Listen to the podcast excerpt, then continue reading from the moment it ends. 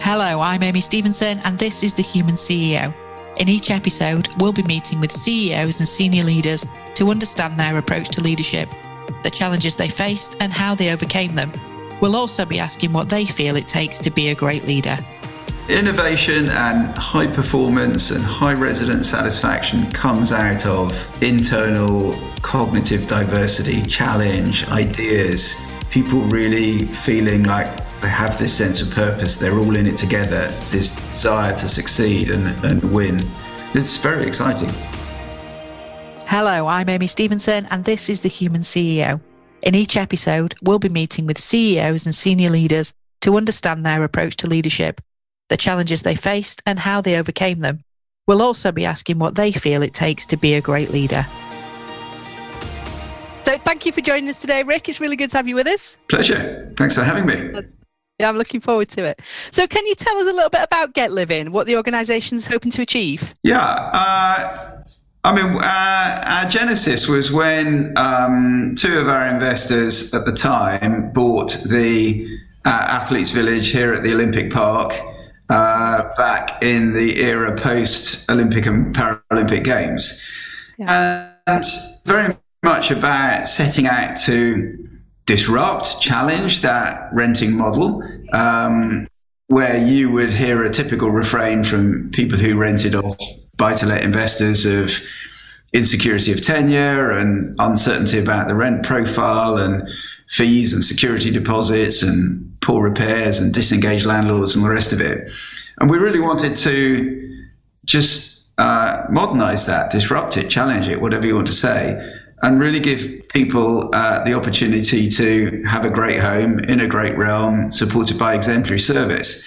I, it, it's moved on a lot from that because I think, you know, that spoke a lot to the transaction of renting, if you like. And we talk a lot in our business about the why, not just the what and the how. I mean, the what is it's a one bed or a two bed apartment or whatever. The the the how is well, it's a three year lease and it's a resident break clause and it's CPI reviews and no no fees and no deposits and the rest of it. But it's the why that is the big question. Why why would you come and live in a get living home. And it's much more about us trying to empower you, our resident, to live your best life. Um, how you not just have a great home in a great neighborhood, but how we provide you with that sense of ambient well being, how we provide you a platform to put down roots, make friends, be part of a community, part of a neighborhood, um, and, and, and enjoy all of the things that, that you want out of a home uh, and a good life. Yeah, absolutely. I think it's a fantastic concept. I think the, the building neighborhoods concept is fantastic. You're not just providing boxes for people to live in, are you? It's that whole, it's the whole model, isn't it? Yeah, it's it's it's much more akin to a subscription than it is a renting a home. Um, and you know, we think a lot about this. We spend a lot of time talking to our residents, reading the reviews they give us, but in the end, you know, we also are the custodians of um, enormous sums of pension fund shareholder equity. Uh, and I often say to our people that behind the brass plaque on the fund manager's wall, we actually work for uh, tens of millions of people who just want a decent pension. And so, therefore, we have to ensure that the money we are uh, given is invested wisely, that we run a really smart operation, that through the resident proposition that we uh, deliver, we're able to deliver our shareholders, ultimately for those pensioners, a an outperforming risk-adjusted return. So it's it's it's the same proposition. Uh, it, it, it faces a number of different ways to residents, to investors. It faces to our people. Uh, it faces to any number of other people or organisations that have a stake in, in what we do. Uh-huh. And so you're, I saw that Leeds had just been approved. A new development in Leeds has just been approved. Does that take you to number four?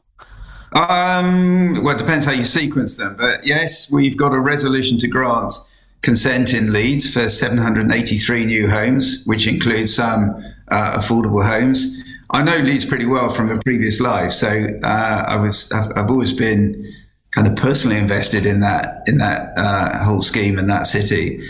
Um, but yes, we hope to start the enabling works on that uh, in the next month or so. We start hope to start a, a proper start on site by by the fourth quarter of this year, delivering homes for people in Leeds that uh, you know don't qualify for affordable housing in, in any subsidised way and choose not uh, to buy their own home. And there are uh, on our research, you know, uh, a very large cohort of people in that city that want what I hope are the sort of quality homes, the realm, the lifestyle, the subscription that we offer.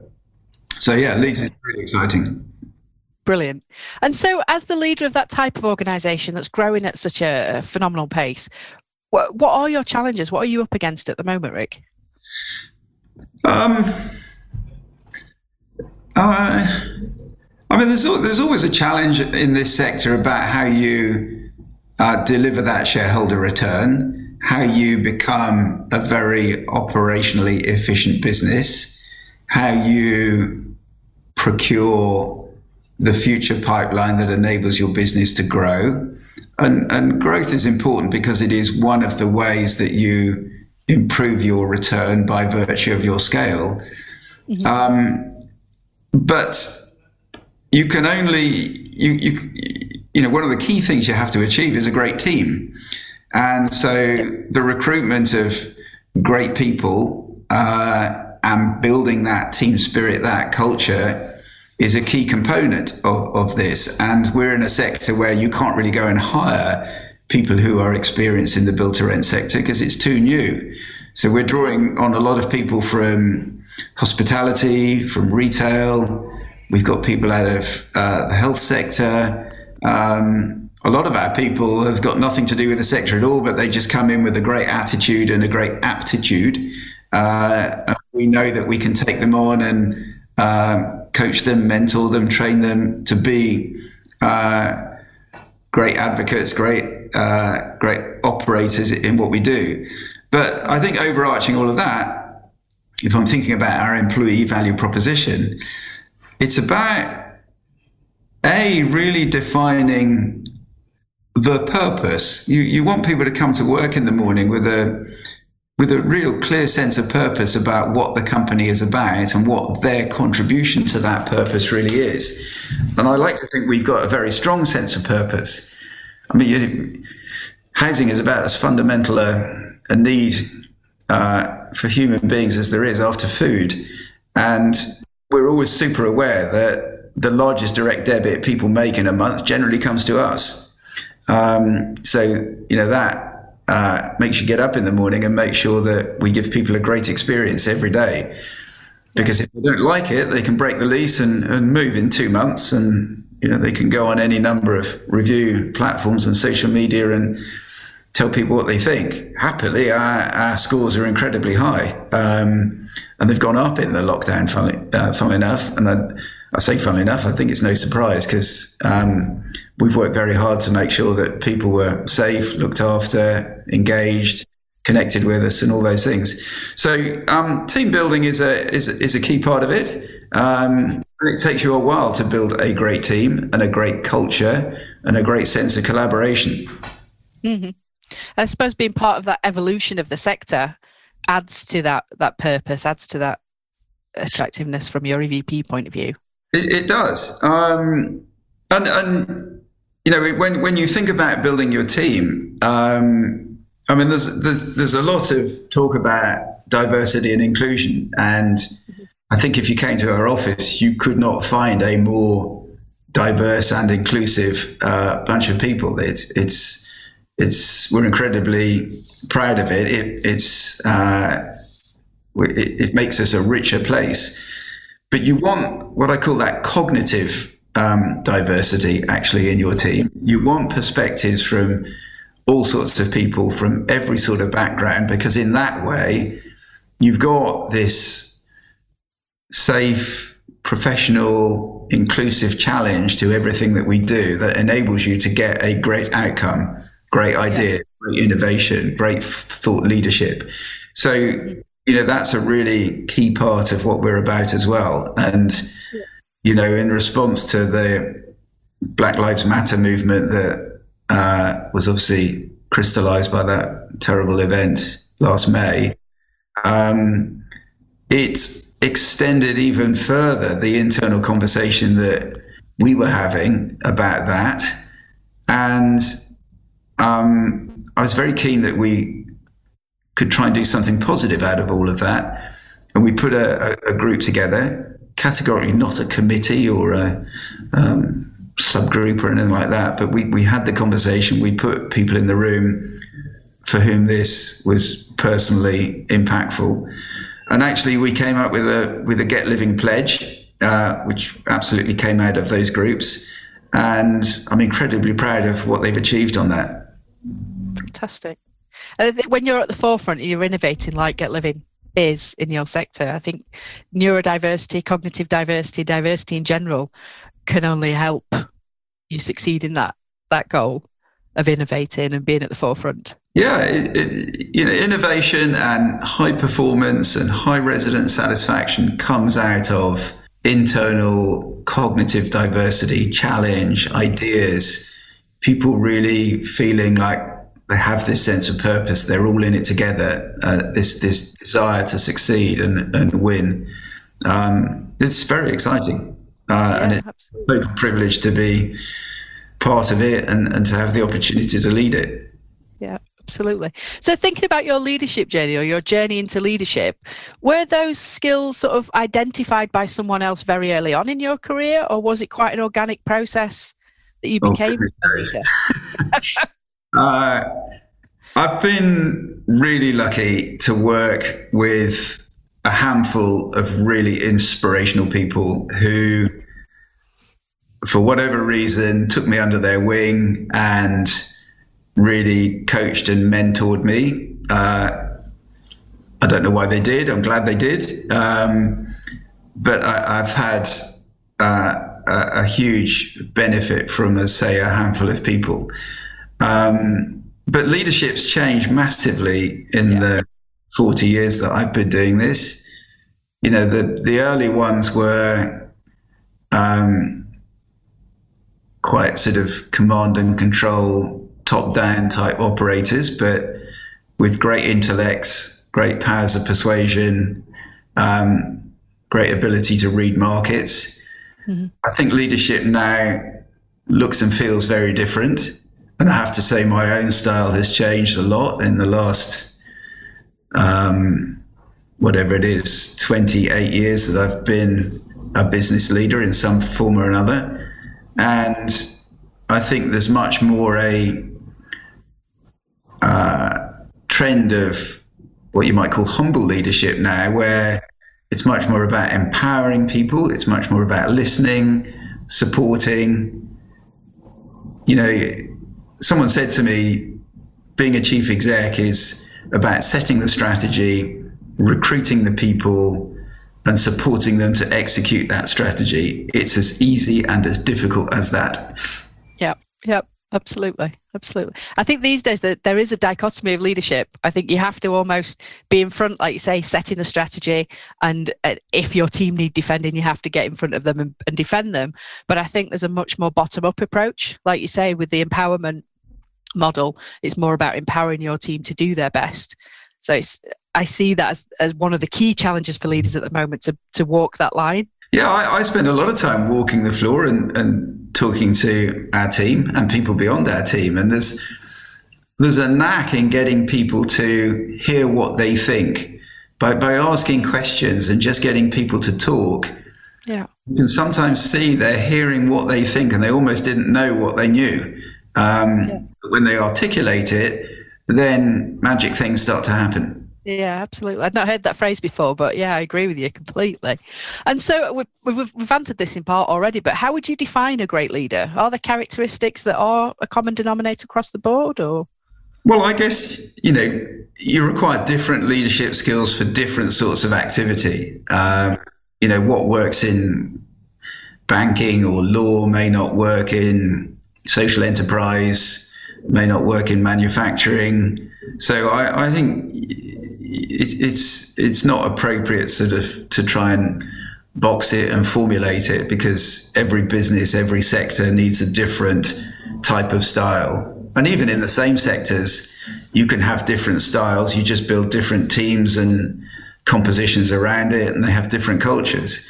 So I think it's a hard one to sort of just define in that respect. But I go back to what I said earlier. I think the style has changed. Mm-hmm. You know, people are more mobile now. Uh, they have a choice.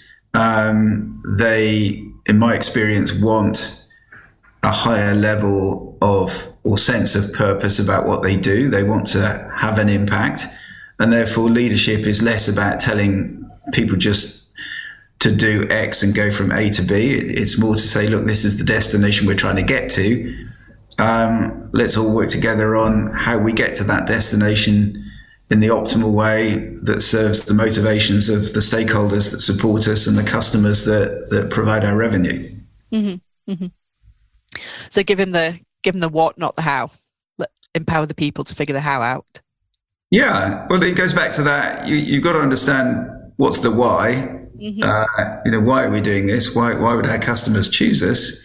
Yeah. And then the, the what and the how are probably the easier bits. Yeah, absolutely. And so you spoke about some of those influences earlier on in your career, but was there a piece of advice or an experience that shaped your leadership style? Gosh, honestly, so many. Um, you know, when you're with great people uh, who who you know have high integrity and real commitment and real vision, you just get this infusion, this sort of subliminal education every day, don't you? When you when you're when you're with them. Um, I mean, I, I, I I honestly couldn't cite one particular thing, but um, I've always been impressed by the people who are anchored by a strong set of values, who are respectful of every point of view, um, who have a clear vision of what they want, who are very driven to perform for themselves, their team, their stakeholders, their customers, um, and um, who, who, do it with style. Mm-hmm. Fantastic. And so, if someone was looking to follow in your footsteps, either they were about to set up their own enterprise and therefore be de facto leader, or if they were in a position where they were about to step up into senior leadership, what advice would you offer them? um, I mean, above all, you have to be yourself. Um, and, and you've got to exhibit and practice your own values, your own purpose. Um, sure, take take ideas and initiatives and concepts and, and things from those that you admire. Mm-hmm. But most of all, you've got to have the self confidence, the conviction in your own vision and um, how you want to do things, and make sure that you engage people around you that have uh, shared, aligned ideas around all of that, but be humble enough to accept that their challenge, their wise counsel, um, is all of value, and that together you can achieve much more than you could individually. Fantastic, absolutely. And so, is there one leader, past or present, that you particularly admire? And if so, why? I guess I'm impressed by the leaders that I'm surrounded by in the investors that support Get Living. Uh, and, you know, there are a handful of senior shareholder representatives that I work with, mm-hmm. and they're some of the best people in our sector. Um, I won't embarrass them by naming them, but they know who they are. and it's it's just a huge privilege to work with them because I get up in the morning and go, well, I've got to bring my best game to work today um, to hold my own in their company. Yeah, okay. I, I, think the ones that I admire most right now are the ones that I'm um, operating with. Mm-hmm. Fantastic. And so, what's next for Get Living? What's what's coming in the next six, 12 months?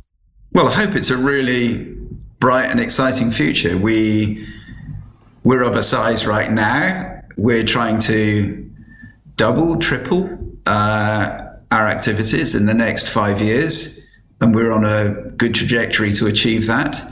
Um, we have to be super focused about um, not deviating from our path, but accepting that circumstances sometimes change that influence that.